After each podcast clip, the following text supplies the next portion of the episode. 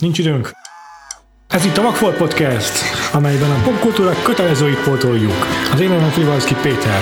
Én pedig Huszár András vagyok.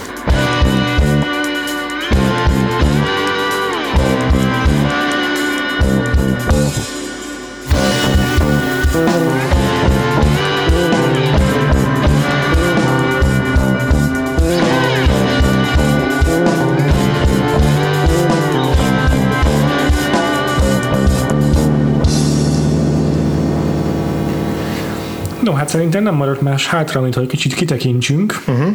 és ö, a filmnek a keszekusza idővonala inspirált bennünket, hogy egy olyan top 3-as listát állítsunk fel, amelyben hasonlóan nem kronológiai időrendben prezentált filmeket fogunk nektek bemutatni. Kezdjük is szerintem harmadik helyzeteddel, a te harmadik helyzeteddel, Jó, András. rendben fussunk neki.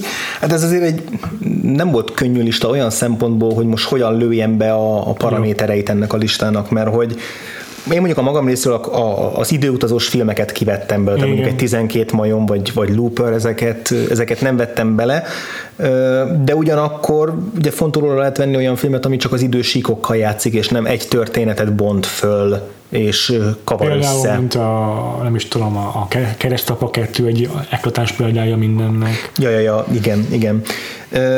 Úgyhogy így igazából olyan nagyon tiszta szabályokat nem is hoztam a magam szempontjából, inkább talán arra, figyel, arra figyeltem, hogy így minél többféle hmm. dolog kerüljön bele, aztán meglátjuk, hogy ez mennyire, jó, jó. mennyire jó. működik. A harmadik helyezettem az minden esetre a a Groundhog Day az idétlen időkig. Hát az pedig szerintem ami, időutazós ami film. kicsit időutazós film, igen, úgyhogy lehet, hogy ezzel már is megszegem a saját elsődleges szabályomat. De, ezzel lehet vitatkozni. Azt de van ez, a, van ez a filmtípus, amiben ez a, ez a megakadt idő, vagy ismétlődő, újrajátszott idő eleme jelenik meg, rengeteg ilyen film van, amiben így újra játszanak bizonyos mm. dolgokat, úgyhogy hogy, hogy már máshogy történik meg. Uh-huh. Ide lehet, a, ezt is már többször emlegettük, a Run Lola Rant a ja. podcast története alatt, vagy volt egy, egy hogy visszajöttek a múlt adások, egy Gwyneth Paltrow film, a, a Sliding Doors, az a nő kétszer. Aha. Az egy ilyen, szerintem eléggé elsüllyedt a, a tehát nem, nem sok vizet zavart az a film, de az egy, ez egy ilyen romantikus film, amiben Gwyneth Paltrow a film elején elején lekésik egy metrót, és aztán egy következő pedig nem kési le a metrót, és ennek kapcsán máshogy alakul az élete, és más emberekkel találkozik, és ezt a kettőt viszi végig párhuzamonos a film. De, hogy ennek a típusú filmnek a király az azért mégiscsak a Bill Murray féle idétlen időkig az, amikor ezt is, erről is beszéltünk már korábbi adásokban, amikor Bill Murray egy kiállhatatlan riporter, ott ragad egy hóviharban egy kisvárosban, ahol a legnagyobb lát, ö, hírértékkel bíró dolog az, hogy a mormota az kibújik-e a barlangjából, és így meghatározza a, a, a, a tavasz megjelenését. És, és az egyik reggel fölkelés az előtte levő nap reggelén ébredt föl újra, és utána ugyanaz a nap újra meg újra megismétlődik, és hihetetlenül fergetegesen jó forgatókönyvben, tökéletes poénokkal és nagyon szépen végigvitt ívvel veszi, veszi azt át, hogy, hogy ez a szereplő hogyan jut el a, a teljes meghasonlásig, az, a, a vicces öngyilkossági kísérletektől kezdve a, a teljes önzésen át odáig, hogy hogy, hogy odafigyeljen más emberekre, és hogyan váljon jobb emberré, de hogy ezt nagyon viccesen, nagyon szellemesen oldja meg, és, és létfontosságú benne az, hogy kardinális az, hogy ez a, ezt, a, ezt az időjátékot hogyan oldja meg, úgyhogy ezért maradtam időutazós is, de nem is, de, de a kronológia megbontásában nálam egy, egy, egy sarokpontja ezeknek a filmeknek. Szuper. Mi a te harmadik helyezetted? Az én harmadik helyezettem egy olyan film, amit már nagyon sokszor említettünk, és már szerepelt is nálam biztosan, szerintem több alkalommal is kitekintőben az egyik legtriviálisabb esete a non-lineáris történetmesélésnek, amelyben szintén nehezen indokolható néha ez Aha. a funkcionalitással, de azért néhány csatanót csak szolgáltat, ez pedig a ponyvaregény uh-huh. Tarantinótól. Hát ugye Tarantinótól rengeteg filmet lehetne venni. igen, és sokszor ez persze... Eklatánsabb. Igen, igen, Kill Bill az egyik legjobb példája talán ennek. Még a kutya szorítóban kutya is ott is meg van kavarba. Igen, hát a, a, a ponyvaregény az szinte csak annyiban non-lineáris, hogy van egy keretszerkezete, amelyben a, a dinner scene, tehát ez a ebédlő helyen, ez arról jelentek kezdjük a filmet, és azzal is zárjuk, de azért van benne időbeli csavar azzal, hogy hogy a filmnek a felénél látjuk azt, hogy hogy Bruce Willis megöli Vincent Vegát, és aztán a film végén ott van Vincent Vega megint, mert ugye az egy korábban játszódó uh-huh. jelenet, és úgy, úgy érnek csak össze a szálak. Szóval ott van egyfajta történetmesélési szándék is emögött, de azért egy kicsit csak gimmick uh-huh. mégis, uh-huh. és mégis baromi szórakoztató nézni ezt a, ezt a furcsa non-lineáris cselekményvezetést. Uh-huh. De mivel a ponyva az égvilágon mindenki látta, ezért nem fogok többet beszélni hanem hallgassuk a te második helyzetedet. A második helyzetem egy olyan film, amit jó lett volna újra nézni ehhez az adáshoz, hogy, hogy pontosabban tudjam elemezni, csak a régi emlékeimre tudok hagyatkozni belőle, méghozzá ez nem is egy olyan film, ami igazán pozitívan maradt meg, inkább vegyes, vegyes képél bennem róla, viszont azok közül a filmek közül, amik különböző idősíkokat ütköztetnek egymásnak, és ezeknek az összjátékából kerekedik egy nagyobb történet, tehát itt nem egy sztorin hmm. időrendjét bonyolítják Aha. meg. Azok közül szerintem egy, egy, egy nagyon izgalmas darab, ez a már emlegetett Darren Aronofsky-nak a The Fountain című filmje. Ja. Amiben több évszázad Igen. választ el három idősíkot, mindhárom időségben ugyanazzal a két színésszel más-más szereplőket alakítva, Rachel Weisz és Hugh Jackman a főszereplők, és a film központi évében a jelenkori történetszálában egy házaspárt alakítanak, ahol a feleséget rákkal diagnosztizálják, és a férj, az orvos férj megpróbál erre valami gyógyírt keresni. Egy másik cselekményszál az valószínűleg a, az egyik szereplőnek a, az fiktív története, amit ő mesél, uh-huh. ez mhm. pedig a múltban a konkvisztádorok idején uh-huh. játszódik, ahol Rachel Weisz királynőt játszik, a Hugh Jackman pedig egy, egy vagy spanyol, vagy portugál, talán portugál konkvisztádort, aki el akar menni Dél-Amerikába, és ott felkutatni az élet fáját, uh-huh. amivel, ö, amivel megalapozhatja, hogy az uralkodó nője ne veszítse el a hatalmát. Tehát ugye ez egy tematikusan rokonítható a főszállal, és aztán van még egy szál, ami, ami végképp kérdéses, hogy, hogy, hogy valóság-e, vagy csak valaki képzeli, az pedig a távoli jövőben játszódik, ahol Hugh Jackman egy ilyen kopaszraborot vált, buthaszerű figuraként ja. egy furcsa űrhajóban egy, ezzel az élet pályával utazik valahova. És akkor ezeknek az összjátékából egy ilyen nagy kozmikus léptékű történet bontakozik ki, amiről azóta is csomó videó jelent meg, hogy akkor ez mit jelent, meg, meg mi, mi a valóság, mi a fikció, hogyan hatnak egymásra, de, de az biztos, hogy a, az azóta rengeteget idézett zenéjén túlmenően is ez egy nagyon izgalmas film, ami az, az időbeli Igen. játékkal Igen tud érdekes dolgokat elmesélni. Nagyon jó választás. Én is kacérkodtam bele. Aha. De végül nem ez a második helyezettem, hanem? hanem egy szerelmes film, az Eternal Sunshine of the, mm-hmm. of the. Spotless Mind, ja, ja. egy makulátlan elme örök rajogása, amely tulajdonképpen flashback struktúrájú film, hogy hogy mondjam. Mert mert egy nagyon furcsa történet, vagy narratív, narratív eszközzel eléri a film, hogy egyszerre lássuk a történet kibontakozását és a történet tehát kiváltó emlékeknek a, ja. a lezajlását. És ebben ugye Jim Carrey meg Kate Winslet kapcsolatának a felbomlását látjuk, ahogyan egy ilyen szakításon mennek keresztül lényegében, és ennek a szakításnak az a az a betetőzése, hogy ebben a jövőben játszóló világban az egyikük eldönti, hogy törlik a, tör, töröltetni szeretné az emlékeit a másiknak a, a, a másikról szóló emlékeit az agyából. Igen. És ez a, ezek a, ez, a, ez, a, ez a szerkezet szolgálja azt, hogy hogy a kapcsolatunknak az emlékei felfelvillanjanak a filmben, és így látjuk meg ezt a látjuk meg magát a kapcsolatot is, amely idáig vezetett maga a film szerkezete is csodálatos, de Charlie Kaufman ezzel a érdekes történetvezetéssel egy, egy nagyon különleges módját, módját választott annak, hogy ábrázolja ezt az egyébként teljesen köznapi ö, drámát. Mm.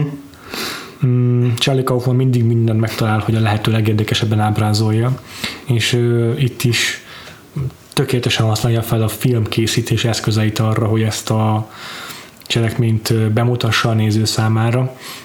Minden eszközt megragad és mindent bevet, hogy, hogy ez a történet minden, a, a, minden érzékünkben, minden dimenzióban működjön. A Cserekov most tipikusan az a szerző, akinek minden második filmjét vehetnénk ide, hogy az adaptáció is játszik azért rendesen az idősíkokkal, meg az időkkel, akkor az majd egy egyszer bepotla, bepotlandó film lehet, de igen, ez nagyon jó választása az Eternal Sunshine arra, hogy hogyan lehet ilyen álmokat, meg emlékeket, meg mm. azoknak az illékonyságát így bemutatni. Hallgassuk, mi az első helyzet? Hát az első helyezettem az pedig érdekesen kapcsolódik a másodikhoz, mert hogy, mert hogy már gyakorlatilag kimondtam az első helyezettem címét, ez az életfája, a The Tree of Life, oh. ami egy közös motivum ezek szerint a Aronofsky és Terence Malick filmjeiben. Meliknek majdnem mindegyik filmjére szintén igaz az, hogy főleg, ahogy haladunk előre az a, a filmográfiájában, hogy kezd elszakadni a, a lineáris történetmeséléstől, és egyre inkább ilyen asszociációkra megy rá, és, és az emlékezésre, szubjektív emlékezés menetén bontja ki a, a különböző a történet különböző időségei, de ez, ez az életfájában szerintem ott jelenik meg a legmarkánsabban, ahol gyakorlatilag egy, a, a, az egész film elbeszélését kiváltó incidens, ami a jelenben játszódik, hogy Sean Penn felnőtt karaktere értesül egy halálhírről, ami annyira felborítja, hogy hirtelen emlékezni kezd a gyerekkorára. És, és innen aztán a film kibomlik egészen a világ születéséig, és megmutatja a dinoszauruszoktól kezdve a, mm. a, a nagy bummot azzal, hogy bemutassa, hogy egy ember vagy egy család életében egyes traumák vagy egyes nagy események azok annak az embernek ugyanakkora ö, ugyanakkoráknak érződnek, mint, mint az egész világnak a, a megszületése. Tehát a, a nagyot meg a picit a, így, így hozza össze de rengeteget lehet beszélni arról a filmről, de, de az, ahogy az idő, időt kezeli, azt szerintem e, e, hihetetlenül izgalmas, mert nem csak annyi, hogy van egy kerettörténet, és, és azon belül pedig elmesél egy egyenes vonuló dolgot, hanem, hanem tényleg egy folyamatosan vissza-visszatér a jelenbe, Sompen figurájához, váltogatja azt, hogy hogy mikor mit mesél el a múltról, a, arról a családi környezetről, ahol Brad Pitt és Jessica Chastain neveli föl gyerekkorában, és ezek az egymásra hatások, ezek a, a különböző időségoknak, hogy hogyan, hogyan szólaltatják meg egymást, ez, ez a főfeszültsége a filmnek, úgyhogy ezért választottam ezt. És nálad mi lett az első?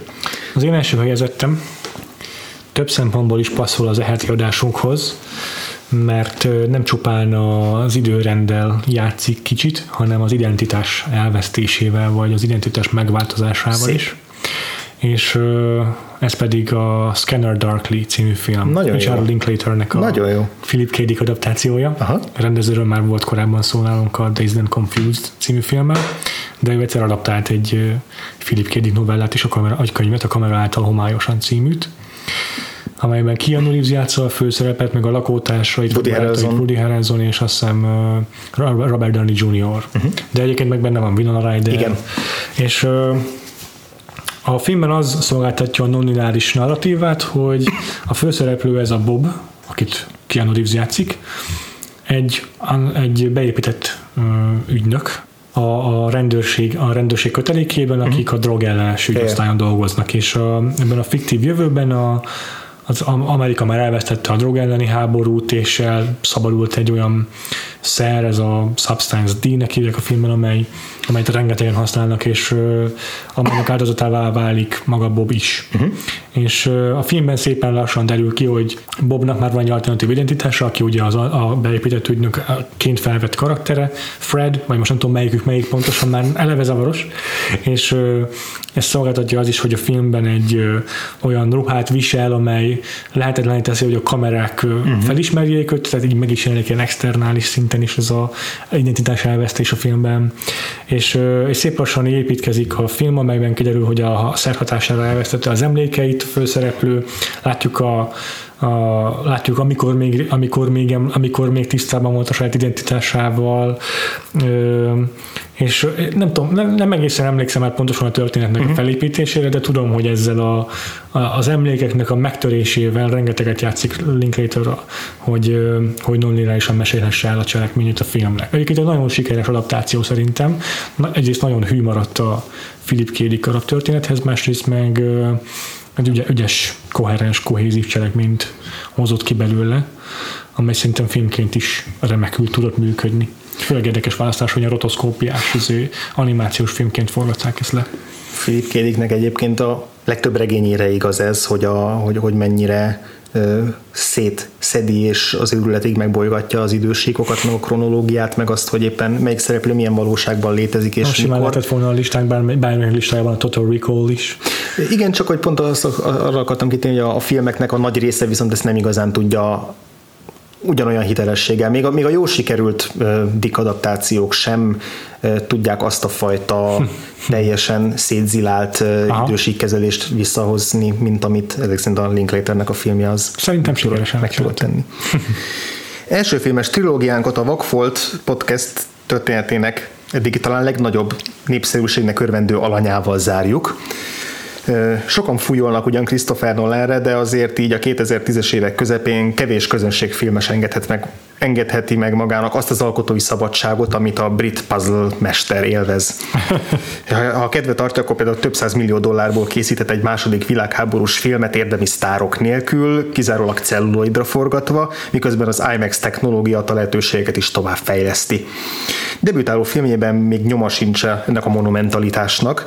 Az 1998-as Following egy 70 perces fekete-fehér no-budget kamaradráma, ismeretlen színészekkel, zéro fantasztikummal, de azért a gimmick az már a kezdeteknél is kibújik a zsákból Nolannél, aki a kronológiával, szerkezettel játszva nem csak a Pitianer szereplővel, hanem a nézővel is a bolondját járatja. Hmm.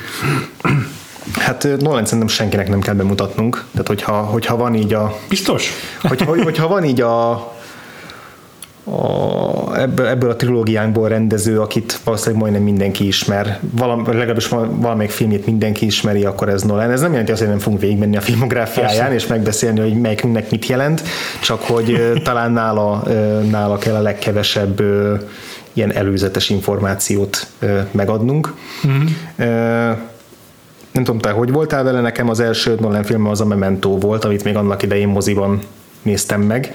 Nekem is. Ami nekem én borzasztóan emlékez, máig nagyon emlékezetes mozi élmény volt, tehát azt tudom, hogy úgy szédelektem ki róla, hogy így, mint hogy az egész világ a darabjára hullott volna, és most magamnak kéne összeraknom, tehát az ilyen hatalmas nagy élmény volt így a, így a, a mozi rajongásomnak a, az építésében. Mm, nekem is. Ezt még nem is tudom, akkor még nem is éltem Budapesten, akkor, amikor ez a film megjelent, és így a moziónak a közelébe se szagolt nálunk hm. a Memento, úgyhogy otthon kellett megnéznem valahogyan, már nem is emlékszem, kikölcsönöztük-e, vagy illegális, nem, valahogyan megnéztem. De igen, nekem is hatalmas élmény volt. Meg egyébként az egy olyan film, amit így televízióban is tökéletesen lehet élvezni amúgy. Igen, azt így bármikor újra lehet nézni. Noir Story, de de az időrend totális megkavarásával. Itt már, már megvan ez a gimmick-szerűség, ami a Nolan mindegyik filmjénél ki lehet ragadni egy ilyen eszközt, amivel megbolondítja a hagyományos dramaturgiát. Itt ugye az, hogy a Guy Pearce játszott a főszereplőnek, nincs, nem működik a, a hosszú távú memóriája, mindenre csak mint 10 perc, negyed, órás, negyed órára visszamenőleg emlékszik, és, és ezért egy, egy egy bűntényt, ami a saját életében történt, azt úgy kell kinyomoznia, hogy újra meg újra elfelejt mindent, amit addig megtudott. Tehát ez a, a, a, a nyomozós történetek egyik legfontosabb elemét veszi ki az, az információk folyamatos gyűlését és egymásra épülését, és hogy a, a nyomozó ezeknek a, az akkumulációjából fejti meg a, a büntetet. Itt, itt negyed óránként újra kell kezdenie a, uh-huh. a, a nyomozást, és aztán ez még meg van spékelve, az egy, a két végpontból indulunk el, és a középen ér össze a film a film végén, de tényleg itt minden, igen. mindenben van dobva benne. És az egyik, fe, egyik idősík az fekete-fehér, a másik uh-huh. színes, szóval ügyesen játszik azért ezekkel az eszközökkel. Nolan annak ellenére, hogy neki nincsen filmes képzése. Uh-huh. Tehát teljesen saját maga mindenféle előtanulmány nélkül kezdett el filmeket forgatni. Hm, akkor ebben, ebben van hasonlóság a Paul Thomas Andersonnal. Igen, igen és hát a Memento az én igazi, igazi kulcsiker lett, ami, ami rögtön, rögtön nevet szerzett vele. Ugye ma, ma körülbelül úgy néz neki, hogy ha valaki megcsinál Mementót, akkor utána készített egy Marvel filmet, vagy a legújabb Godzilla-t rábíznák. Akkor még nem vezetett ennyire egyenes út a szuperhős filmekhez, mert ugye mindannyian tudjuk, hogy egy idővel kiukatott, de a következő film ez az Insomnia volt. Igen, ami egy remake, egy norvég filmnek a remake amelyet viszont egyből olyan nevekkel tudott leforgatni, mint Al Pacino és Robin Williams. Robin Williams, igen, akinek azt hiszem, hogy ez volt az első ilyen kirándulása a, a negatív drámai szerepek felé, mert ugye volt a másik a, a One Hour Photo, ami uh-huh. szintén e, e körül uh-huh. történt meg, ahol már ő volt az abszolút főszereplő, de ez, azt hiszem ez volt az első olyan, uh-huh. ahol így mindenki így rácsodálkozott, hogy hoppá, Robin Williams gonosztevőt játszik, uh-huh. és, és nem Mórikálja el. Igen. És ez micsoda. Uh-huh. A, a Memento az engem annyira szerintem egy életre Nolan rajongóvá tett, hogy ezt a filmt is rettenetesen vártam, és ezt is nagyon szeretem, mind, mm-hmm. mind a mai napig. Talán ez a leg hagyományosabb filmje, mondhatjuk rá, hogy ez e, ebben variál a legkevesebbet a, a filmkészítéssel, meg ezekkel a trükkökkel. Leszámítva persze a blogba, a, a, a, a szuperhős filmjeit.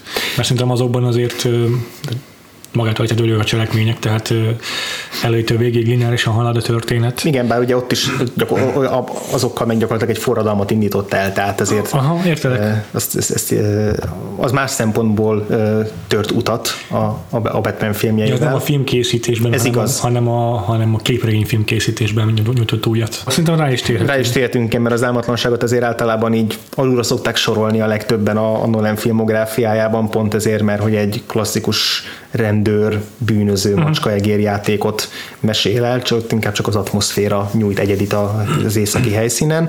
Az kb. az a film lehetett egy Nolan karrierjében mostanra, mostanról visszatekintve, hogy a, jó, jó, nagyon jó volt a Memento, de azért adjunk neki még valamit, amit egy kicsit jobban ellenőrizhet és stúdióba, és nézzük meg, hogy ott hogy teljesít, uh-huh. hogy aztán eldönthessük, hogy akarunk erre elbízni egy Batman Begins. Igen, és akartak, és ugye jött a Batman Begins, ami most egy utólag visszanézve azért már, már furcsának tűnhet, hogy, hogy előtte a Batman szériát az gyakorlatilag így megölték, tehát hogy ez egy ilyen, az ilyen bits, bits tárgya lett a Joel Schumacher filmeknek köszönhetően, és hát mindenki úgy is várta ezt a Christopher Nolan filmet, hogy úristen, hogy mi lesz ebből. Igen.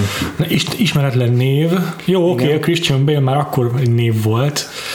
És biztos jó lesz benne, de hogy, de hogy batman komolyan? Ez, mm. ez, ez, egy vicc. Tehát, hogy ez mm. legtöbben úgy álltak hozzá. Szerintem, hogy a, egy, egy, egy ilyen denevér gúnyába öltözött igazságosztóra egy komoly, realizmussal kokettáló hangulatú filmet készíteni, ez, ez nem működhet, Igen, mert, mert ez egy camp. A Batman történetnek az, az, az, az a Batman történet az az, amiben Arnold Schwarzenegger egy ilyen izé, ö, fagyasztó ez jégemberként köpi az ilyen freeze egy, freeze-es egysorosokat, meg Jim Carrey ripacskodik, és megy Tommy Lee Jones hagyára két órán keresztül. Tehát ez volt a Batman film 2002-ben. Azért ezt sokan tudják, de hogy lehet, hogy már azért annyira meghatározza azért már a Batman annyira meghatározza ez a, a dark gritty uh, hangnem gyakorlatilag a Batman Begins óta meghatározza a blockbuster filmgyártás egészét, amiből egyre, egyre többen próbálnak most már egy kilábalni, de hogy még mindig azért divat az, hogy mindent dolgozzunk föl,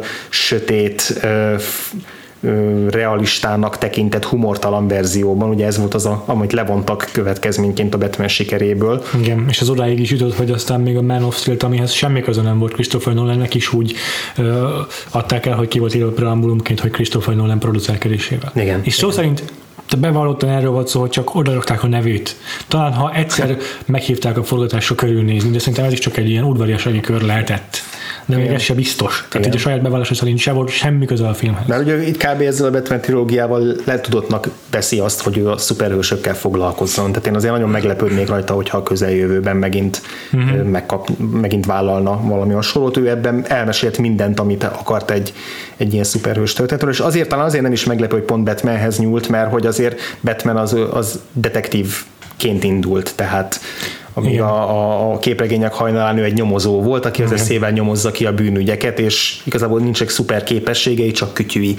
Mondjuk ez azért hiányzik a filmekből. Mm. Tehát azért akármelyik Batman feldolgozást is nézzük, soha nem derül ki, hogy ő lenne a világ legjobb detektívje, ahogyan azt a képregényben ja. őt apostrofálják ez még mindig hiányzik a Batmanekből, de most nem akarok egy ilyen tangenciális ja. témára átmenni. Igen. De az biztos, hogy a Batman mégis megteremtette egy újfajta komolyan vehető szuperhős filmet.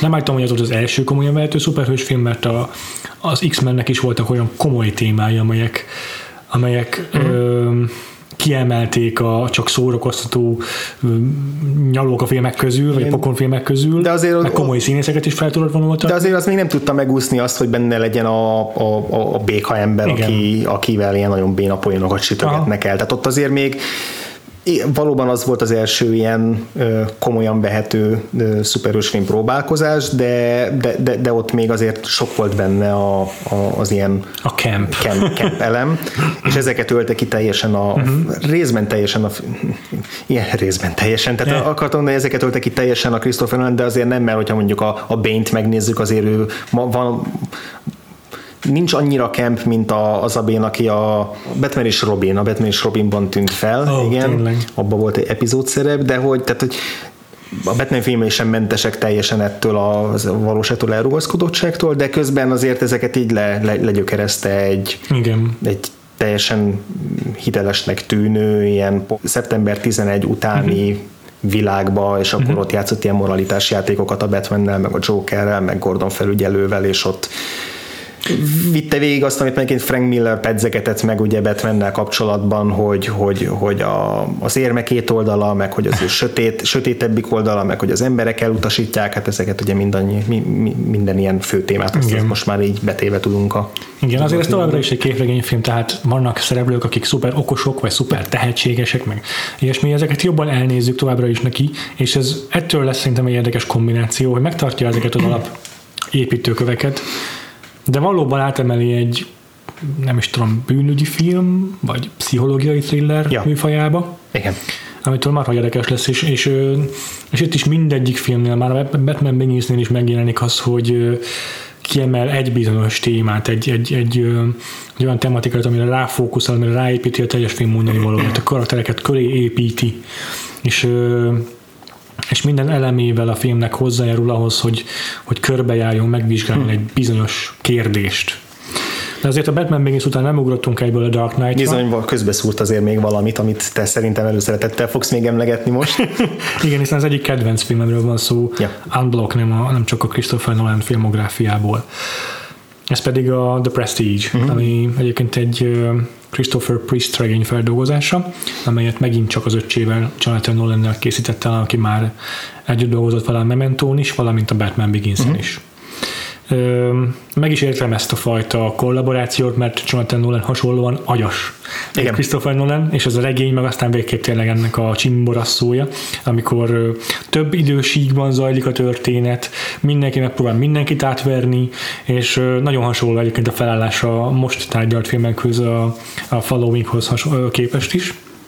És Szintén van valamilyen témánk, ez pedig most itt a craftnek, a, a, a, a szakmának az imádata is, hogy mit áldozunk fel azért, hogy tökéletesítsük magunkat a, a szórakoztatás érdekében, valamint persze maga a prestige, tehát ez a, a szórakoztatásnak vagy a mutatványnak a három uh-huh. fázisa, és ez hogyan vetíthető esetleg magára a filmkészítésre, ami egy ilyen visszavisszatérő Igen. momentum Nolannél, vagy bevallottam, vagy nem, azt nem tudom. Lehet, hogy csak ráhúzzuk valahogyan. Igen, ezt, ezt nem, nem nehéz ráhúzni, mert azért ez tényleg nagyon sok filmjénél. Nem mindegyik filmjére mondható el ez a metanarratíva, de a uh-huh. Prestige-re abszolút, és a, a következő nagy dobás, nagy szóló dobására az Inceptionre is. Ott arra a legtisztábban. Tehát Igen. ott ugye konkrétan le lehet osztani a, az álmok világában, álmok világában dolgozók is heist bandánál, igen, le, leosztani, hogy melyikük a filmrendező, ki a forgatókönyvíró. A díszlettervező. Igen.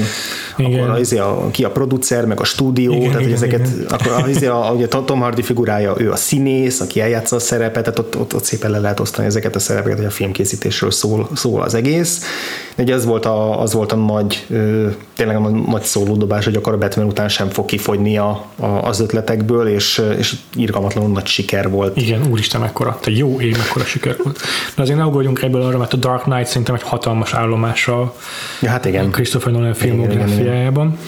Eleve már persze sokat beszéltünk róla, de, de azon kívül, hogy volt egy érdekes témája a filmnek, mm, és volt egy realisztikus megágyazása a, a, a képregény történetnek, adott nekünk egy olyan elgondolkodtató főgonoszt, mm.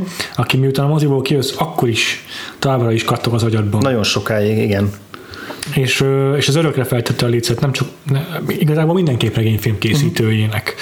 Uh-huh. Hogy létezik egy ilyen szintje is a főgonosznak, meg úgy általában a, a képregény karaktereknek. Uh-huh. Ezt addig szerintem senki nem tudta, senki nem explorálta, ez egy újdonság volt. Igen, voltak emlékezetes főgonoszok, mint mondjuk Igen. a Lex Luthor, akit a Gene Hackman játszott jól, uh-huh. meg... Azért Magneto is egy mindenképpen saját mondani valóval, meg érdekes tragédiával rendelkező karakter.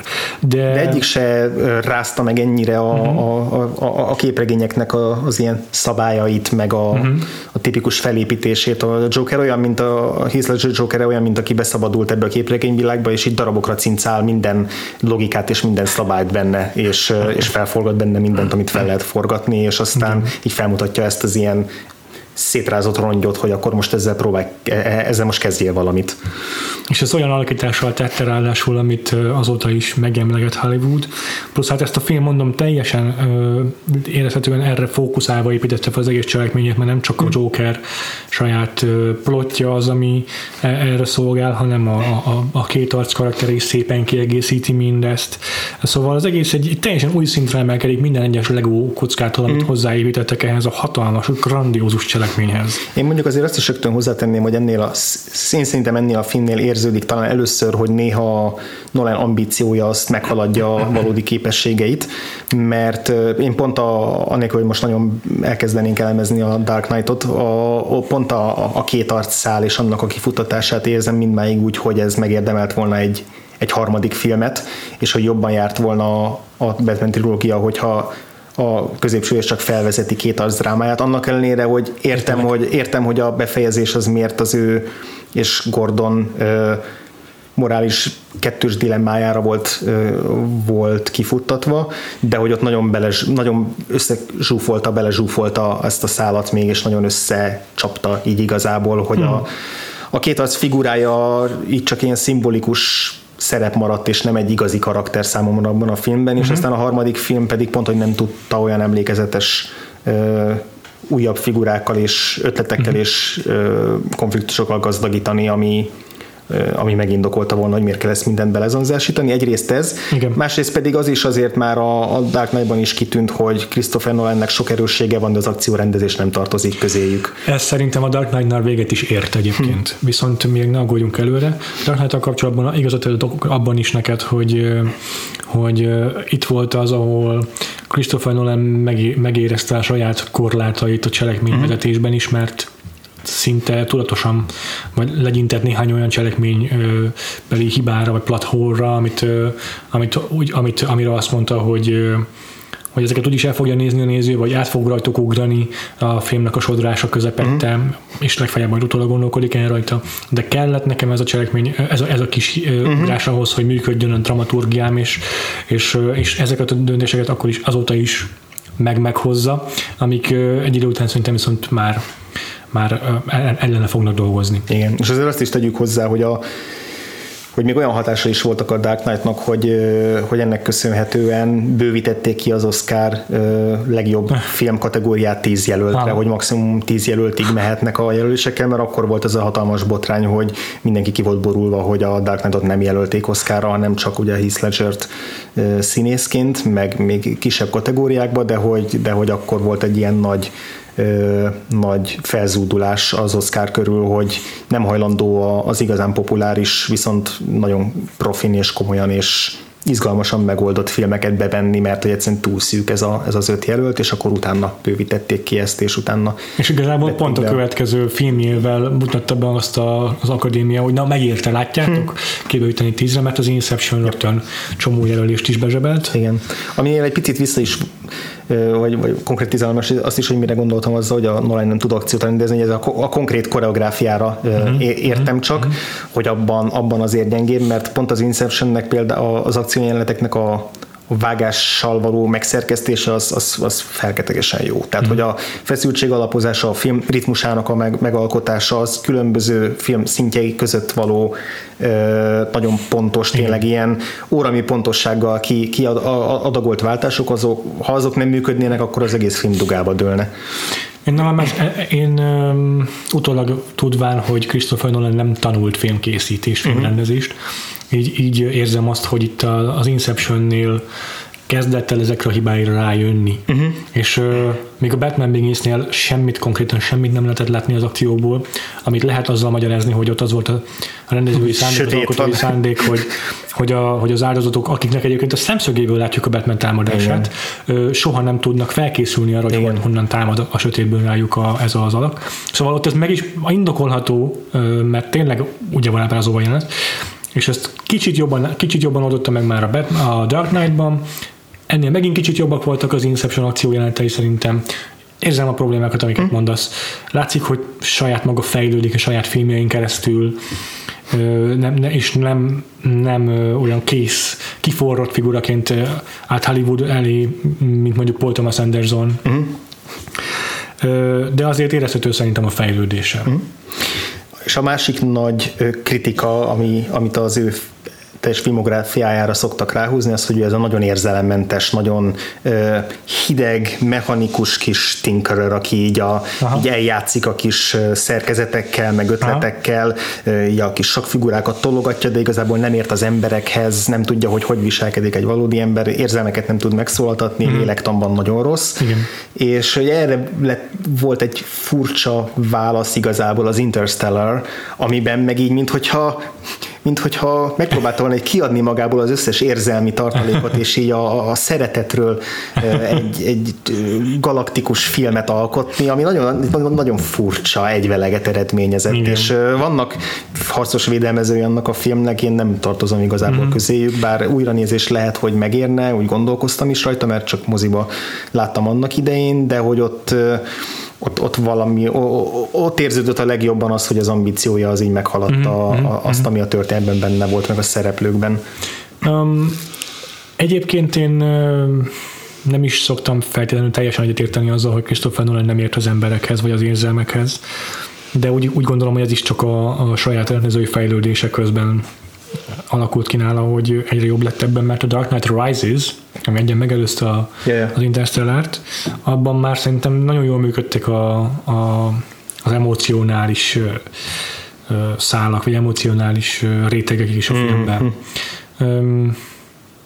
Nagyon erős alakításokkal, működött ez persze, de, de azért Michael Caine, Christopher, uh, bocsánat, Christian Bale, mindenketten uh, sokat beltettek azokba a szerepekbe, és az egyértelműen a három film közül a, a, a Batman trilógiából mindenképpen a, a legérzelmesebb, legkarakter közelibb darab. Uh-huh. Annak ellenére, hogy természetesen annak is óriásiak a léptékei, az egész várost elfoglalják és terrorizálják, meg nem tudom, járunk még a közel-keleten is, de, de ugyanakkor az sokkal kevésbé bonyolult, meg sokkal kevésbé cselekmény gazdag film, mint a, mint a Dark Knight volt, és sokkal többet fókuszál a tragédiára, hmm. meg, a, meg a családra, vagy a család hiányára, amit, hmm. a, amit a Bruce Wayne karaktere karakterén keresztül bemutat. Mm. És abban a filmben tényleg a finálé szerintem az, az egy az egyben egy ilyen hatalmas sírás fesztiválot. Ott lehet bőgni, az egy olyan film, ami tényleg meg, tényleg meg tudja érinteni az embert. Mm. Az, az működik érzelmileg. Így, nálam nem annyira. Nálam nem igazán. Én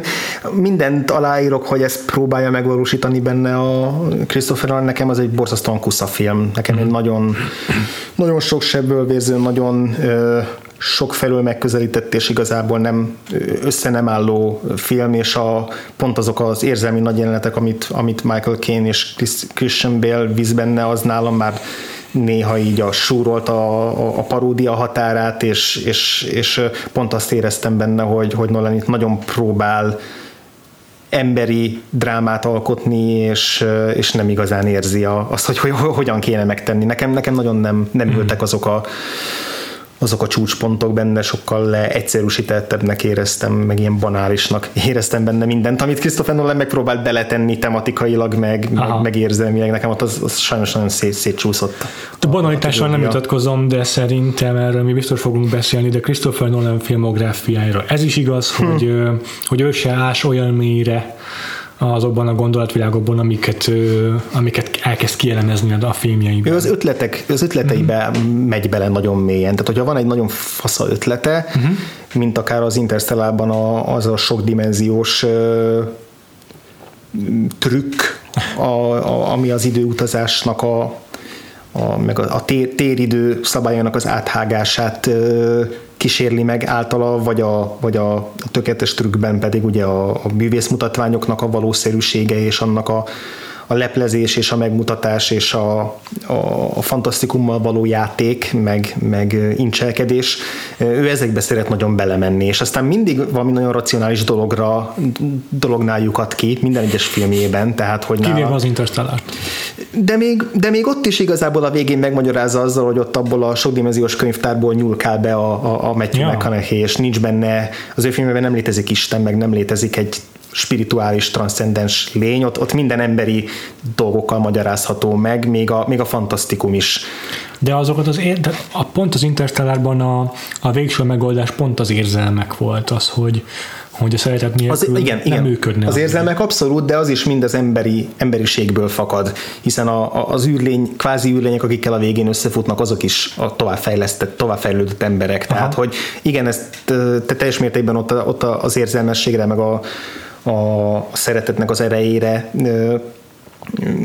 erejével indokolt meg mindent a filmjében, viszont, viszont minden ugyanúgy még az emberi valóság keretei között marad. Uh-huh, hát ő, uh-huh. ő, ő szerintem nem hiszem, hogy soha ki, hogy, valaha ki fog lépni ebből, és, és, és meg fog mutatni egy az általunk érzékeltő valóságon túlmutató dolgot, mindent, mindent az emberi, őrül, em, emberi megszállottsággal magyarázom, ami a másik visszatérő téma, hogy Ja, megszállott igen, emberekkel foglalkozik, akik ugyanolyan mechanikus precizitással uh-huh. bolondulnak, őrülnek bele a, uh-huh. a profizmusukba, a szakmájukba, vagy valaminek a tökéletesítésébe, ahogy, uh-huh. ahogy, uh-huh. Ahogy a Prestige ahogy a szereplői. Prestige szereplői. Így van, Egyébként, igen. amit mondtál a Dark Knight Rises-zal kapcsolatban, az érzelmekről, meg hogy mennyire banális és mennyire néha már, már önparodisztikusak a, a, ezek a jelentek, szerintem az ha a Dark Knight Rises-zal vitatkozom is, de, a, uh-huh. de, a, de az Interstellárban már egyértelműen megvannak, és azokkal nem tudnék vitatkozni. Ott is ö, nagyon profán, egyszerű ö, érzelmi szálakat vonultat fel, semmi komplexitás nincs a karakterek viszonyában, és, és mindezt tényleg olyan rendezői eszközökkel is mutatja be, amelyek túlságosan direktek, túlságosan egyértelműek, fájdalmasan nyilvánvalóak, és pont igazából ezért csorból az azonosulhatóság, meg, meg egyszerűen túlzásba viszi benne a rendezői eszközöket. Hmm. Ettől függetlenül értékelem egyébként annak a filmnek a, azt a szinguláris vízióját, hogy, hogy, hogy így fókuszál erre a, az alapgondolatra, amiből kiindul. Öm, ott is tényleg minden egyes mozzanat ezt szolgálja, meg ehhez járul hozzá, de meg tényleg nagyszabású a koncepció, de valahogy valahogy mégis kicsit félre siklik. Ettől mm. még nem volt hiába való, mert tényleg értékelhető és értékes az szerintem az a film, mert, mert basszus látványvilágában, a, a, a zenéjében mindenképpen A zenéje maradandó. kiváló. És hát ott abban a filmben lényeg, sőt, abban a filmben nem használtak green screen-t. Hmm. Használtak benne digitális trükköket, de, de nem úgy, hogy, hogy a szoba, amiben a Matthew McConaughey izé a téridőben hmm. sokszor az adó könyvtárban mászkál, az, az egész egy nagy zöld szoba volt, és ő ott a, a, a, nem tudom, a zöldre festett polcokkal Yeah. interakcióba kerül, hanem azok ténylegesen meg voltak építve, csak legfeljebb meg sokszorozták a háttérben. De, de minden egyes filmében ez igaz, hogy minimalizálja a, a Igen. digitális trükköket. Igen. Azért, hogy a színészei jobban bele tudják magukat élni, meg eleve hitelesebbnek tett- hasson a néző számára az a látvány, Ő az az a- effektus. Ő is a Tarantinohoz, meg a PTA-hez hasonlóan a megrögzít híve az analóg Igen. filmgyártásnak. Annak ellenére, hogy tényleg kísérletezik ő a, abszolút a, például az IMAX technológiával, uh-huh. a Dark Knight-ban is volt uh-huh. több olyan jelenet, amivel azzal fejlesztette, és most a, a, a nyáron, ö, nyáron várható Dönkerkben is elvileg lesz egy csomó Aha. olyan dolog, amit kifejezetten ilyen IMAX-be vett föl, de Mindhárom ugyanakkor rendező egyébként igyekszik rájönni arra, hogy valahogyan küzdeni a digitális térnyerés ellen azzal, hogy még jobban bemutassák a celluloidnak a nagyszerűségét, az, és elszakadnak még a 35 mm-től is, mert Igen, hogy ez is forgatott ö, 70-re. 70-re, meg Tarantino is a Hateful Eight-et. Ja, ja. Igen. Szóval ezzel valahogyan fel kell venniük a harcot. Ö, És hát ez így azért látszik, a, volt is egy ilyen grafikon, azt hiszem, ami a, a XY tengelyénél az volt, hogy ambíció, meg, uh-huh. meg nem, nem is tudom, mi volt. Mhm. Hú, nem emlékszem a a dimenziókra, basszus. azt, tudom, tudom, Költségvetés talán? Hát igen, vagy, vagy, vagy tartalom. Már nem tudom, hogy pontosan mi volt, de hogy, de hogy szépen mutatta meg azt, hogy... Hogy a Prestige-nél jött ki a középen az, hogy tökéletes volt még a, az, az, a, az, amilyen magasra lőtt, meg az, amik, voltak, amik rendelkezésre álltak, igen, igen, igen, az igen, igen. ott összhangba került. És minden korábbi, meg minden későbbi filménél vagy az ambíció volt túl magas, vagy, vagy a rendelkezésre álló képességei voltak túl alacsonyak. Igen, és hát itt érdemes nem visszakanyarodni a followinghoz, mert hogy aztán a ebből a több száz millió dolláros, gigantikus költségvetésű, hatalmas díszletezést és statisztériát és, hm. és monumentális világokat megmozgató őrületekhez képest itt a világ egy, a, film történelem egyik legkevesebb pénzből elkészült filmjéről van ja. szó, ami 6000 dollárba került összesen. Nulla. Ez, ez tényleg olyan szinten független film, hogy senki nem állt mögötte, ez saját pénzből hozta gyakorlatilag össze nulláról úgy, hogy a, a választott amatőr színészei embereivel és a stábjával, minimál stábjával ilyen hétvégenként dolgozott, mert hétközben mindenkinek meg volt a rendes kenyérkereső munkája, és azokból teremtették elő a pénzt, hogy aztán nem tudom, fél év, egy év alatt, vagy, vagy egy év, alatt, fél év igen, alatt, igen. Ö, hozták össze ezt a filmet, ami mindössze 70 perc, tehát egy óra 10 perces, nagyon ö, szemcsés, izé, csúnya, 16 mm-es fekete-fehér filmre, forgatva, tök amatőr kinézete van az egésznek. Így, így, így hozta össze, és ő maga írta ennek még a forgatókönyvét is. Igen. Ez abszolút a kis, saját kis személyes kis, kis, kis története. Tisztára egyébként nem is a két előző filmünkre emlékeztet, hanem a még jóval korábban tárgyalt Guy and Madeline on the Park Bench-re. Uh-huh. Az elkészítés körülményeit tekintve legalábbis. Olyan mértékben voltak kiszolgáltatva így ezeknek a minimál, tényleg mikroköltségvetési körülményeknek, hogy ilyen apróságok, hogy ezt részben, ez egy kérdés, utólagos indoklás, vagy valóban így futottak neki, hogy ebből valahogy előnt kovácsoljanak, hogy így akarták úgymond a természetességét, naturalizmusát hangsúlyozni a filmnek, mert mondták, hogy a hogy akkor csak természetes fényjel fognak dolgozni. Hogyha megfigyeled, hogy a minden második jelenetet egy ablak közelében vettek Aha. föl azért, hogy, hogy ott valami minimális fényt így kapnak a, a szereplők. És azért még az nagyon kicsi abban forgatnak, nem tudom, az egyik főszereplőnek a saját lakásán kellett felvenni a karakternek a lakásán játszoló jeleneteket, ahol tényleg így egy, egy picike kis egyszobás, de így alig valamelyik a lakást kellett bekamerázniuk. Igen, meg egy, egy másik példa erre, hogy hogy mondta Nolan, hogy számára ezekben az ilyen kis költségvetésű filmekben, hogyha pisztoly kerül elő, az mindig borzasztóan fals. Az mindig, mindig kilóg a láb, hogy ez nincs a megfelelő súlya a kelléknek, nincs a megfelelő hanghatás, uh-huh. gagyin néz ki, uh-huh. és ezért elkerült, hogy nem, nem pisztoly lesz benne, hanem ilyen kalapács, kalapács. meg. Ami a kalapácsról egyébként nekem, nem tudom, hogy neked beugrott a bűn és bűnhődés, nekem, nekem felmerült így a film közben, főleg amikor az egyik szereplőről kiderült, hogy egy, egy öreg asszonyt ölt meg kalapáccsal, és aztán ezért hm. valahogy ez így nekem nagyon bevillantott a Dostoyevsky könyvet, nem tudom, hogy volt-e bármi, merít, merítette belőle bármit a, a Nolan, mert egyébként egy noir sztoriról van szó, meg egy Aha. bűnügyi történetről, meg szélhámos történetről, három szereplővel, akik közül csak egy valakinek tudjuk a nevét, Kobnak tudjuk a nevét, ugye? Igen. Itt, itt már... Valahogy Christopher Nolan szereti ezt a nevet. Szereti ezt a nevet, mert DiCaprio is ilyen megajándékozta vele az Inceptionben. Azért nem indulnék rögtön azon, hogy ez biztos valamilyen shared Christopher Nolan versnek a darabja. Mesterterv, igen, már, már 98-ban tudta, hogy... ez inkább csak egy olyan apróság lehet, mint ami volt a PTA-nél, hogy szereti a Sydney nevet, és akkor azt többször használja, yeah, vagy ja. nem tudom, ilyen visszavisszatérő nevek. És esetleg még azt tudom esetleg hozzá költeni, ha nagyon Nolan-esen akarom felfogni, tehát hogy így kiindulva abból a, abból a fajta mitológiából, amit köré építünk, hogy milyen agyas filmrendező, hogy a Cobb nevet azért szeretheti esetleg, mert ugye a Cub web szóban benne van, és a, a, a cselszövés és a pókháló között van egy ilyen metaforát, és nem lehetne webnek nevezni egy két béven, vagy úgy Webernek a karakterben, az már túl egyértelmű lenne. Tehát egyel messzebb lépett a metaforától, és akkor így egy ilyen kevésbé áttetsző, átlátszó analógiát von, és ugye, ami egyébként végül is működhet, mert, mert a két filmnek a két főszereplője tényleg ilyen cselszövő figura, akik átvernek embereket. Igen, mégse lehet a fi- film főszereplőjének Mr. Brain a neve. Ez már, az már túl evidens lenne. Nem ő a főszereplője a filmnek, a főszereplő egy young guy, Nevezzük a színész nevén, Nevezzük. Jeremy Theobald. Igen. Egy ilyen ki- kicsit ilyen patkányfejű, ö, már ránézel, akkor tudod, hogy, hogy rosszban sántikál jellegű figura, bőrkabátban csapzott zsíros hajjal, egy ilyen tipikus low life figurának tűnik. Igen. Író, ugye mi más lenne egy kezdő filmrendező első fő karaktere, mint író, természetesen, aki kicsit válságban van, nem, nem tud rendesen írni, viszont a, alapanyaggyűjtés címszó alatt elkezd követni embereket, innen van a Igen. cím, hogy following, Igen. ami szerintem egy tök jó alapötlet, uh-huh. nagyon jó kiinduló pontja a filmnek, elkezd követni random embereket, azért, hogy anyagot gyűjtsön a művész, de hogy ebben van azért egy ilyen kis kukkolás része Igen. a dolognak, Igen. hogy bele akar lesni más emberek életébe. Uh-huh. És akkor rögtön a film elején, ahogy egy Nolan filmtől elvárnánk, elkezdi meghatározni a szabályokat, hogy mik a szabályai ennek a követésnek, Igen. hogy egy embert nem követhet kétszer, nem mehet a, ilyen a, a házáig. Tehát, hogy megvannak ezek a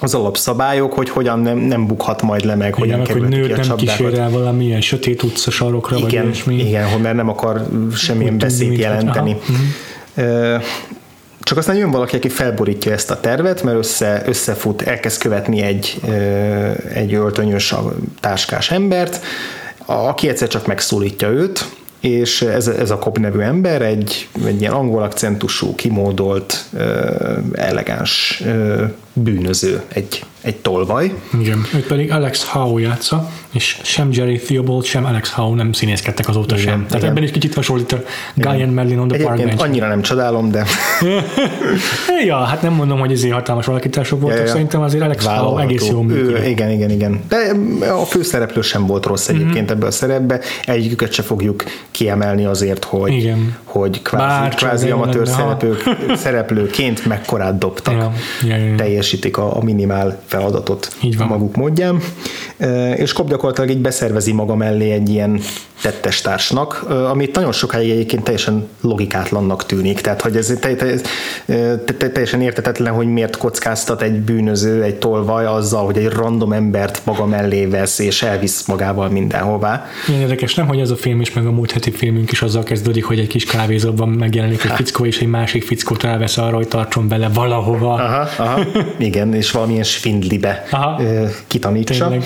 Van egy ilyen egyszerűnek tűnő, kicsit ilyen Brian De Palmás kiinduló pont ezzel a kukkolással, Hmm. meg, meg, meg bele, belesni mások életébe, a emberek otthonába bemenni, és ott nem is azért, a, tol, ez a, a mester tolvaj sem azért törve másokhoz, hogy igazán meggazdagodjon, hanem hogy szórakozzon ott az emberekkel, hogy valamilyen dolgot máshova tesz, felborít, megzavarja az életüket, Meg úgy alapvetően kielemzi a személyiségüket, hogy milyen ember lakhatott, de ezt is csak a saját szórakozására teszi. és, és aztán ebből, ebből elindul egy nagyon tipikusan Nolanes, Hmm. ö, ilyen átverős, agyonbonyolított, nagyon komplikált, ö, mindenki mindenkit átver jellegű történet, amiben még ezek a kezeti logikátlanságok is értelmet nyernek, meg motiválatlanságból is kiderül, hogy minden szándékos. Ö, és mindezt megspékelve a, a kronológia teljes felborításával. Ez igazából a filmnek a, a gimmickje, uh-huh.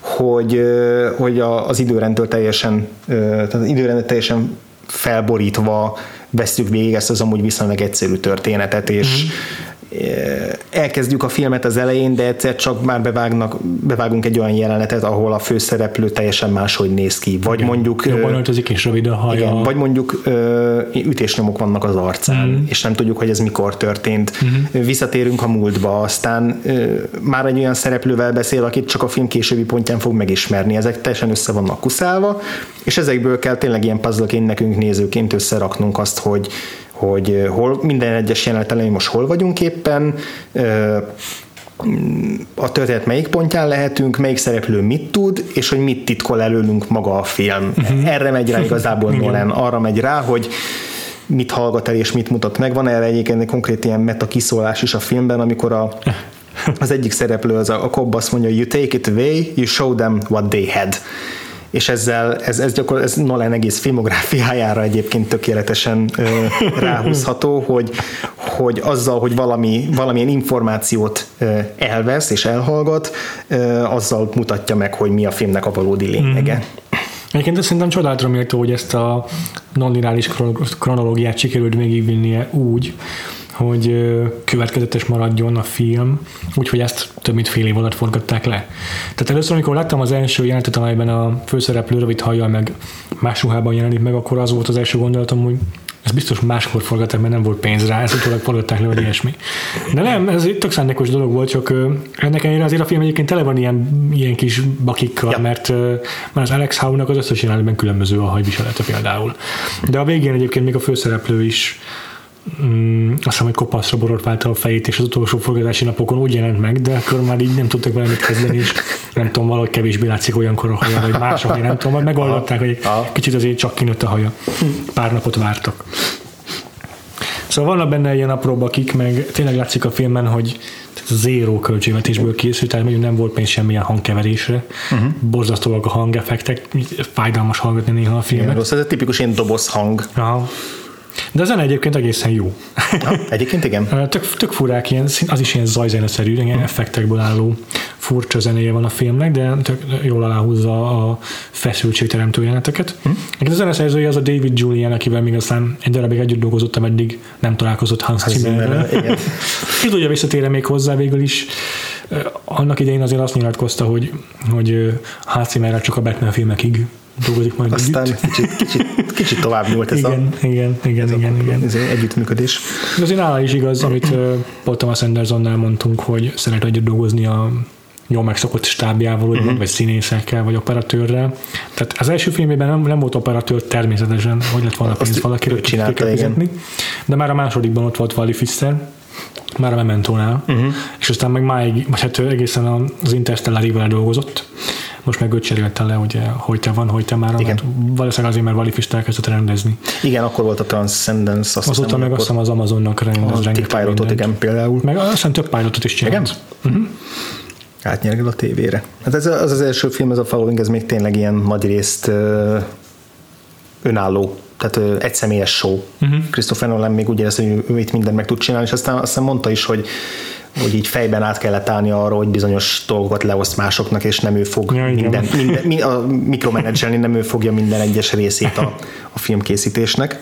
De azért az a, az a hozzáállása biztos, hogy megmaradt, és ennek a filmnek biztos nagyban köszönhető, hogy hogy igyekezzen mindent gazdaságosan megoldani. Mm. Hát ugye itt azért egyértelmű, hogy mindent tényleg, tényleg úgy kell megoldani, hogy, hogy nem tudom, a szülei házában forgattak meg ilyesmi, yeah. tehát, tehát a lehető leg, legtöbb sarkot levágni, és és aztán az így máig is igaz a Christopher Nolan filmére is. Ez az egyik ok annak, hogy ennyire szereti őt a stúdiórendszer, már azon kívül persze, hogy mindig egy milliárd dollár fölött produkáló filmeket hoz be, de azért az elején ez egy nagyon fontos részlet volt abban, hogy őt gyakran is előszeretettel alkalmazták, hogy nem csak időre, de a uh-huh. megszabott költségvetés alatt szolgáltatta be a film, vagy nyújtotta be a filmje, a kész filmjeit. Mit tudom, az interstellar kapcsolatban van egy ilyen anekdota, hogy a filmnek az első, nagy, első fele, nagy részt egy ilyen kukoricafarmon játszódik, és az egy nem létező kukoricafarmot, azt ők beültették Aha. jóval, mit tudom, fél évvel a film forgatás előtt. És aztán eladták a, a földet, de már beültető, hogy, hogy többet ért, úgyhogy még kerestek is. Ez a másik oka az Emma Thomas producerrel is együtt dolgozik hosszú ideje, aki a felesége is egyben, de hát gondolom ezért is ilyen gyümölcsöző az együttműködésük. Ugye a Memento volt a, a következő film, amiben még hangsúlyosabb a, a, az idővel való játék. Hogy érzed, hogy a Followingban is számodra már ez tökéletesen működött? Arra gondolsz, hogy... Nagyon rávezető kérdés volt egyébként, igen. Arra gondolsz, hogy a Mementóban ez egy motivált igen. dolog volt, hogy igen. Egy, egy, nem, csak a, nem csak a nézőtől való információsatoltás volt igen. a szerepe, hanem ez megmagyarázták valamennyire a főszereplőnek a rövid távú memóriát. Na hát jó riporter ismérve az, hogy ki kicsalja az alanyából azt a választ, amit hallani akar. És ebben a filmben meg valóban igazából ilyen, ilyen tekintetben motiválatlanabb. Igen, külsődleges dolog. A, igen, ez a non-lineáris cselekményvezetés, és tényleg csak az az értelme, hogy a tanúk akkor hassanak, amikor mm. szükség van rájuk. Esetleg én annyit, annyival tudnám így a műfajhoz passzolónak, meg műfai elemnek tartani esetleg, hogy egy ilyen nyomozós filmnél az, hogy az ugye létfontosságú az, hogy mit hallgat el valaki és mit árul el, és hogy ezzel tudja a noir elemeket még megbonyolítani. De ez, De ez akkor igazából akkor nagyon működne jól. kívülről érkezik. Igen, akkor is, ez is akkor működne jól, vagy azért működik jól a noároknál, mert a noárok mindig egy bizonyos, egy személynek a szemszögéből készülnek. És a a nyomozóiból. korlátozott a Igen, és ő később ismer meg tényeket, amik a múltban történtek. Pontosan, igen. Viszont itt nincs ilyesmiről szó, mert már a főszereplőt is több időségben látjuk egymás után. Igen. Szóval Tehát igazából nincs érdemi szerepe annak, mm. ahogy össze van keverve az időrend, azon kívül, hogy így érdekesebb elmesélni Aha. a történetet. Egyébként nekem működött, tehát szerintem Nekem is. érdekes cselekmény rajzolódott ki a filmből, amit nem bánom, hogy megnéztem, Nekem is is ajánlani. Működött, csak nem, nem annyira lényegi és uh-huh. Elválaszthatatlan eleme a filmnek, mint a Mementónál, aminél mind a két filmnek a DVD verzióján meg lehet tekinteni a rendes időrendbeli filmet, én a Mementónál soha nem tenném meg, Ah, soha, tehát soha. eszembe nem jutna, szerintem mindent elveszítene a film, ami, ami érdekes volt benne. Hmm nem is vagyok kíváncsi rá, hogy úgy hogy működik. Ennél a filmnél, ennél a filmnél úgy érzem, hogy igazából nem számítana. Esetleg, Igen. csak, esetleg csak rájönnénk, hogy kevesebb van a történetben. Igen, igen, hogyha, igen. Tehát, hogy Itt, így is vannak fordulatai a filmnek, Igen. lineárisan is működnének néhány fordulata. De itt azért így van elmesélve, mert hogy Nolan tudta, hogy ez a film rendes kronológiában elmesélve valószínűleg nem lenne annyira érdekes. Meg hát nyilván őt ez a része érdekli igazán a film, filmkészítésnek, meg a dramaturgiának. Ez is igaz, igen, igen, igen. De, de egyébként valóban működik olyan szempontból, hogy én ugyan, azt szerintem már többször elhangzott a podcast alatt, hogy én nem vagyok ez a agyalós típus filmeknél, meg aki mm. szereti a, a szerkezeti játékokba így belemenni, de hogy Nolan azért mindig el tudja érni azt, hogy ezek, az idősebbik Nolan el tudja érni azt, Ó. hogy, hogy hogy belemenjek ebbe a játékba, és, és valóban úgy érezzem, hogy, hogy számomra is tétje van annak, hogy összerakosgassam az elemeket. Itt a followingba is teljesen mm. belementem ebbe a játékba, mm. és és, és találgattam, hogy akkor most hogyan kapcsolódnak össze ezek az elemek, és mi, mi lesz a, a csattanó, és majd hogy, hogy áll össze. történet. És szerintem tök jól működik.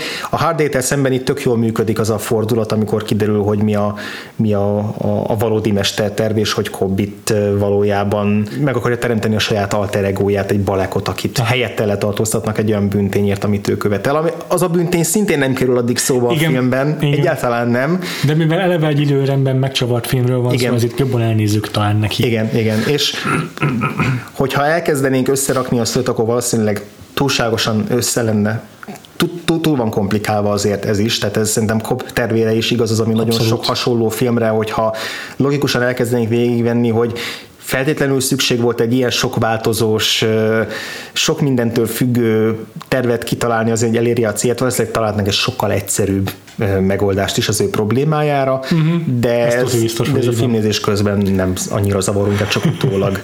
Nem érdemes annyira belegondolni. Igen. És egyébként hogy érzed a filmet magát? Mennyire érzed azt, hogy ez egy kész komplet mű, amit hát oda lehet tenni? Igazából kereknek érzem uh-huh. filmet, nem is nagyon látom benne azt, hogy ezt hogyan lehetett volna például másfél órásra kibővíteni, tehát hogy ez a, ez a sztori ezzel a szerkezettel ennyit bírt el. Szerintem ebben még lett volna. Lett volna? Eleve melyik részét tök érezted? hiányosságnak érzem, hogy nem volt igazán kidolgozva az a maffiózó karakter, akiből a filmnek a harmadik szereplője, a női szereplője kellett viszonyban. Ja. Mert szerintem egy film noárban, hogyha ez egy film noárnak vesszük ezt a filmet, akkor nagyon, nagyon is szerepe lett volna egy ilyen uh-huh. egy klasszikusabb ö, filmnoár karakternek, aki egyébként tökéletes lett volna, mint Red Herring, tehát akit, akiről azt hiszük, hogy valójában egy csomó minden mögött ő áll. Ja, minden zsarolás meg egyebek totál volt. hangsúlytalan karakter maradt, akinek csak a cselekményben volt szerepe, igen. hogy bizonyos dolgokat előre mozdítson, de nem is ő maga, hanem A léte, hanem csak így- puszta igen, a léte puszta az, hogy- léte. Igen. Ezért találja ki a tervet a Cobb. Igen. Szóval, hogyha azt, jobb, azt szerintem az pont kitöltötte volna azt a maradék 20 percet, hogyha erre rá, jobban rámegyünk, hogy van egy újabb alak, aki, uh-huh. aki egy bizonyos fenyegetés jelent a főszereplő számára, adott esetben ő rá gyanakszunk hosszú-hosszú uh-huh. ideig. Eh, Nem mondom, hogy át tudnám írni a filmet, mert nyilván nem mondok ilyet, de, de, de beéreztem volna még anyagot. Uh-huh. Ami nekem ink- inkább hiányosság volt, az az, hogy a film elején felvetett érdekesebb témák közül igazából semmit nem bontott ki igazán. Tehát a, az, a, az a kiinduló pont, ami, ami szerintem tökéletesen megalapozott volna egy nagyon izgalmas filmnek, tényleg az, hogy, hogy van egy fickó, aki elkezd random embereket követni, és és hogy ennek az ilyen mögöttes, szaftosabb, perverzebb, ellenmondásosabb részeit, mivel Nolan nem az az ember, akit ezek a dolgok érdekelnek, ezért meg, meg se próbálta kibontani, ami picit az az eset ugye, hogy én elvárok valamit egy filmkészítőtől, amit ő nem akar megcsinálni, de, de ugyanakkor mégis ott voltak a film elején ezek a, ezek a témák, meg ezek, ez a nagyon Igen. erős kiinduló pont, ami magában foglalta azt, hogy ezekbe kicsit vájkálni kezdjen, és ebből aztán semmit nem tett meg.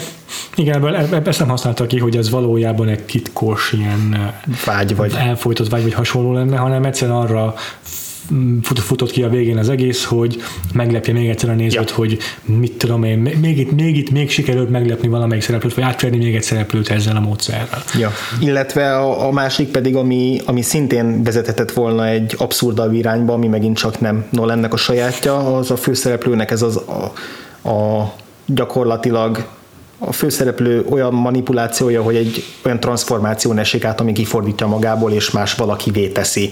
Ez a filmnek a másik érdekes rétege, ami szintén csak a, a csavaroknak a, az, az adagolását szolgálta. Igen.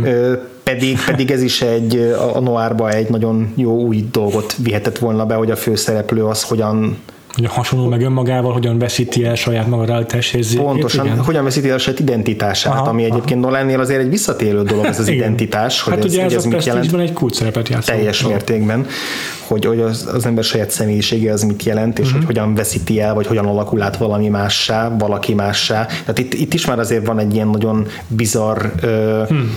viszony a két szereplő között, hogy az egyik a saját képére formálja őt, és akkor itt is lehetett volna egy ilyen Isten komplexust is vinni a Kob részéről, tehát hogy nagyon sok, sok ötlet lett, lett volna még ebben, ami abszolút, abszolút csak csak cselekmény szinten jelent meg, mm. és tematikusan Igen. nem lett kibontva, nem lett kidomborítva, pedig ez, ez mind érdekesebb annál, mint amit a film valójában tárgyalt.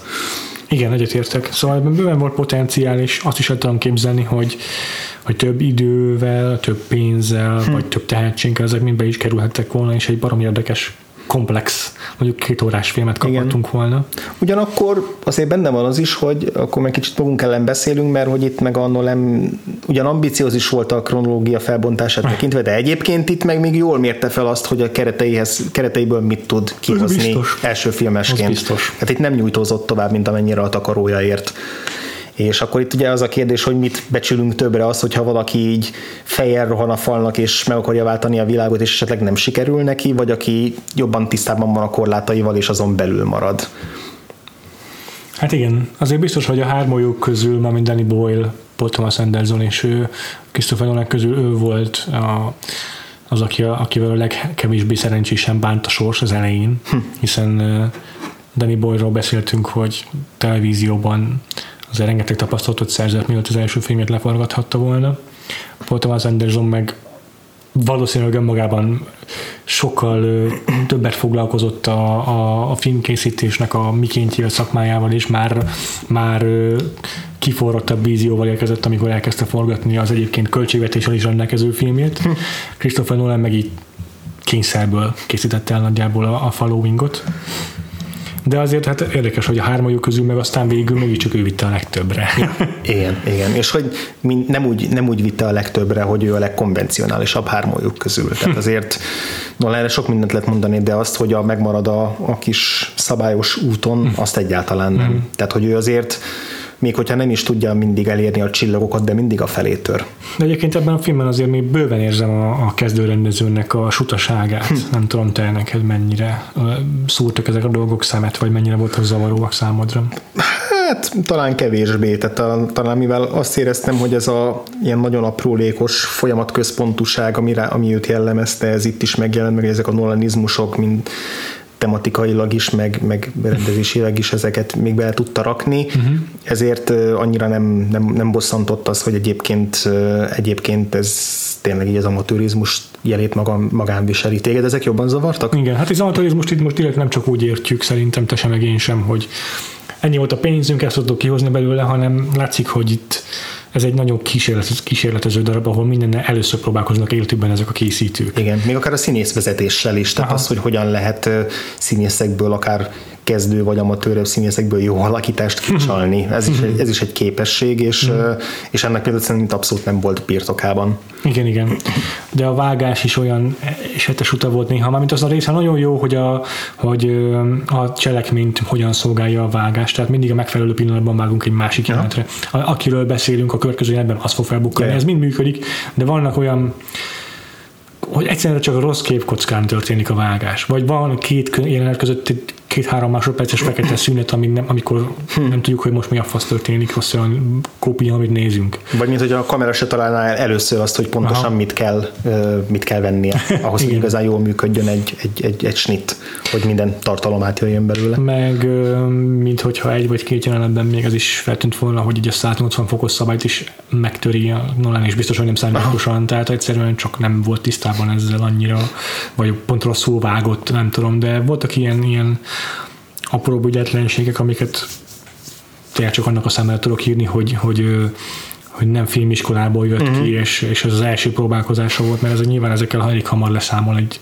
rendező. Ja. Főleg, hogyha olyan professzionális stábbal veszi körül magát, mint akár már a következő filmében uh-huh. is mhm. Nolan. Igazából egy picit bajba is vagyunk ezzel, mert hogy a, pont az előző két filmünkről szerintem jóval többet tudtunk beszélni, mint amire számítottunk. Uh-huh itt Bármennyire meg, is komplikált a cselekmény. Itt meg izé, olyan nagyon benne. sok, sok ebben a filmben nincsen, tehát még így a, és nem csak azért, mert 70 perc, mert hmm. 70 percben is lehet olyat, olyat művelni, amiről rengeteget lehet beszélni.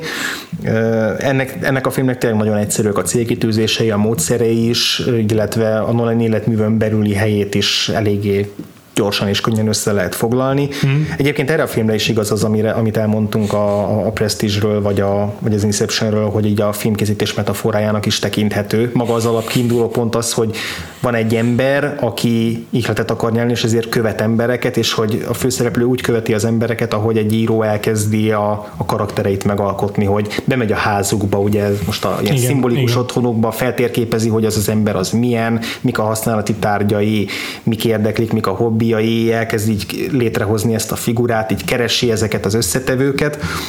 Tehát ez a fajta ilyen meta metaértelmezés a, a vezérfonal megkeresésével, a, a szereplők környezetének bejárásával, ez a kíváncsiság, történtek kitalálása, ez, ez, ez mind, mind Nolanre megint csak ugyanúgy érvényes, mint a, mint a, a főszereplőjére. Aha. Ennek ellenére azért valóban ez a film nem, nem egy olyan vaskos mű. Nem. Tehát még így a, ugye, minden ilyen filmet általában úgy készítenek az alkotók, hogy hogyha sikerül, akkor elviszik fesztiválokra, ahol mm. majd jó esetben felfigyel rá egy stúdió, és valami limitált forgalmazásba kerül. Hát Európában ilyenek nem léteznek, tehát azért ez így eh, nagyjából tudva levő, hogy nincs lehetősége itt eh, ilyen független filmesennek csak úgy betörni valahogy, mint ja, Amerikában, amikor a Sundance Fesztivál vagy ilyesmi. De ez a film a Sundance-re se jutott ki. Tehát ott is visszadobták.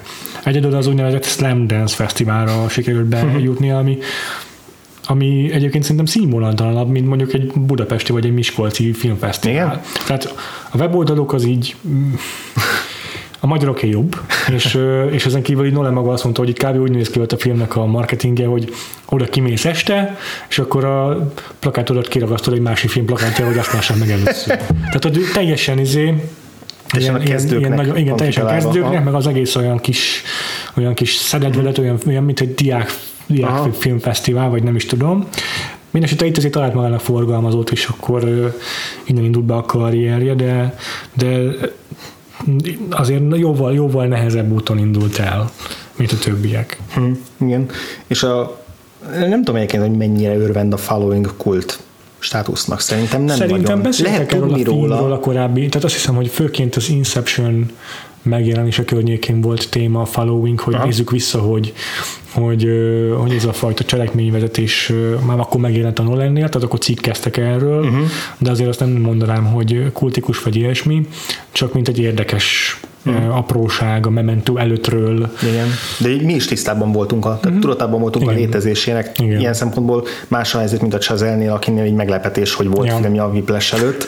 Ez igaz. A following az azért mindig ott volt, a, szerintem kicsit hasonló, mint a Darren Aronofsky-nál a Pi, csak, mm. csak a, a, arra a filmre igaz az, hogy ott, ott van mögötte egy olyan, olyan kultrajongó tábor, aki, aki még mindig azt tartja az Aronofsky non plus ultrájának. Nem hiszem, hogy találnánk olyan Nolan rajongót, aki azt mondja, hogy a Following a legjobb filmje. Míg a Mementóra viszont mondják ezt. Ja, igen. Igen, De igen, az igaz, hogy azért, hogyha Christopher Nolanről van szó, hogy talán rengeteg ilyen fórum, meg mit tudom, Reddit van arról, hogy jó rendező vagy rossz rendező, akkor a Following biztos szóba fog kerülni, szóval ez egy olyan film, amiről tud az átlag ja. filmrajongó közönség. Igen, ha már itt szóba került, hogy, hogy valószínűleg senkinek nem lesz ez a kedvenc film, nálad mi lenne a Nolan filmeknek a sorrendje, hogyha most egy kapásból fel kéne állítani, mert hogy a három rendezőn közül ő az egyetlen, akinek mind a ketten az összes filmjét láttuk így Aha. ezzel, tehát hogy az így, így megtehetjük azt, hogy sorrendbe állítjuk Igen. a filmjeit. Nálam az első a Dark Knight, most előről kezdem el a könnyebb. Jó, igen. A Prestige is nagyon-nagyon szeretem. Azt és azt mondanám, az hogy, az első. Azt mondanám, hogy az a kedvencem, de Aha. ez néha nem ugyanaz, mint a legjobb, vagy hogy mondjam. És általában nem ugyanaz. és a második szóval így mindenképpen Aha. a Prestige lesz.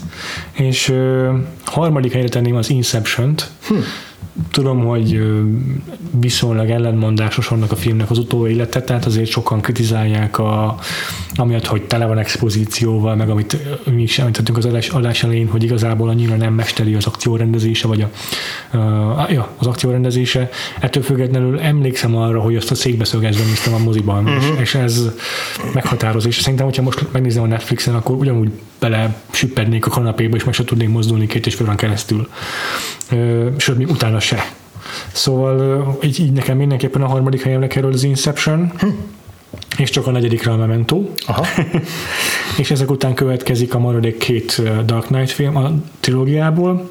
Először a Batman Begins, aztán a, a Dark Knight Rises. Aha.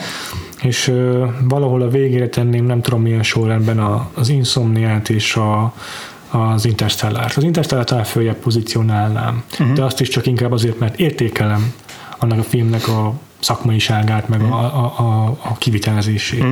Kihagytam esetleg valamit? Hát a following, de gondolom az ott hullog a, a sornak igen, a végén. Igen. Na, és akkor hallgassuk a te sorrendedet. Ja, izgi. Hát akkor én, a, én az ellenkező irányból kezdem, Jó. mert hogy ugyan onnan kezdem, ahol te, hogy a following az utolsó. Ez nem lesz egy hipster. nem fogom, igen, nem, nem, nem, fogom az él, élbolyba helyezni ezt a filmet, Persze. nem ez tényleg, tényleg még csak a kezdők szájpróbálgatása.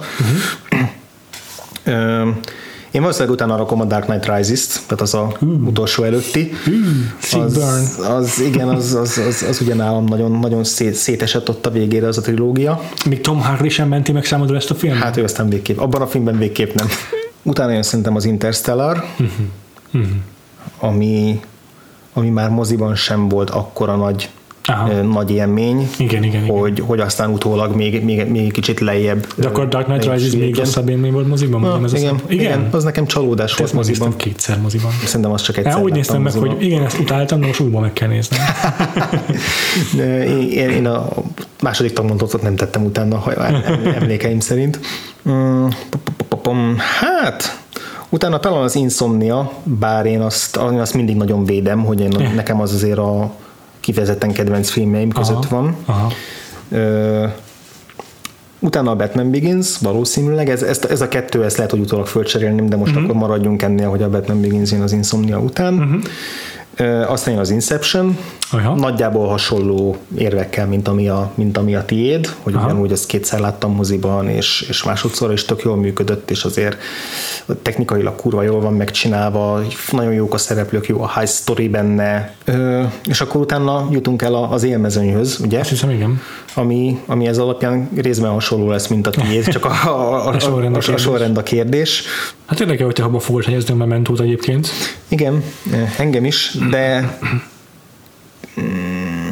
könnyen lehet, hogy nálam a Prestige, Dark Knight, és utána a Memento az első. Uh-huh. Nem tudom, hogy ez mennyire nosztalgia választás, azért rég láttam utoljára a Mementót, és nem feltétlenül mondanám, hogy ez a legjobb filmje, mert hogy vannak annál sokkal merészebb és, és, és izgalmasabban kivitelezett dolgai, de mégis úgy érzem, hogy az a az ő rendezői szemlélete az abban a filmben kristályosodik ki a legtisztábban és a legkevesebb komplikáltsággal. Az első nagy élmény miatt még mindig a, a Memento nálam az első Jó, ennél. Jó nem, nem, nem tudnék összeveszni veled ezen a listán. Kár. Hát a Dark Knight Rises-on nem fog múlni a barátságuk.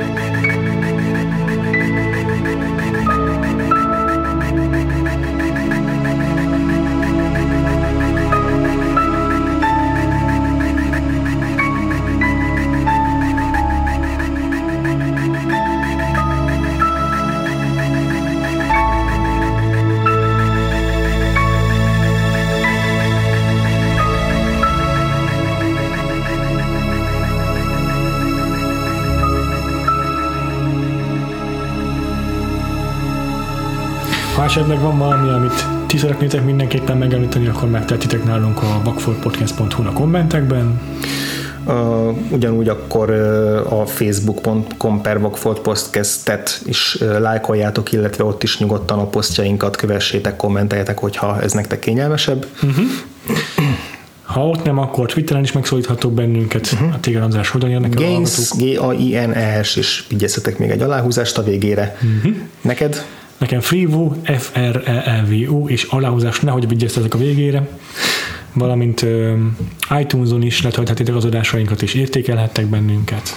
Letterboxdon Bokfolt címkét kövessétek meg egyébként úgy minket is, hogyha érdekel Aha. a többi filmről való Egyre több magyar is van az oldalon. Az ami nagyon pozitív, egyre uh-huh. több jó kis közösség alakulgat. Igen. Főcímzenénk az Artur zenekar szerzeménye továbbra is. Nagyon köszönjük. És következő héten egy kicsit összekötjük a következő trilógiánkat a mostanival. Uh-huh.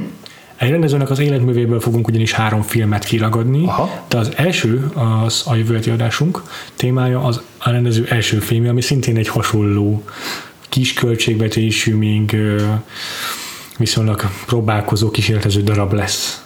Viszont ennek több apropója is van. Ez a She's Got a Heavy című film, amelynek a rendezője Spike Lee, amelyből nem sokára készül egy sorozat a uh-huh. Netflixre, uh-huh. amelyet szintén Spike Lee fog rendezni minden epizódját.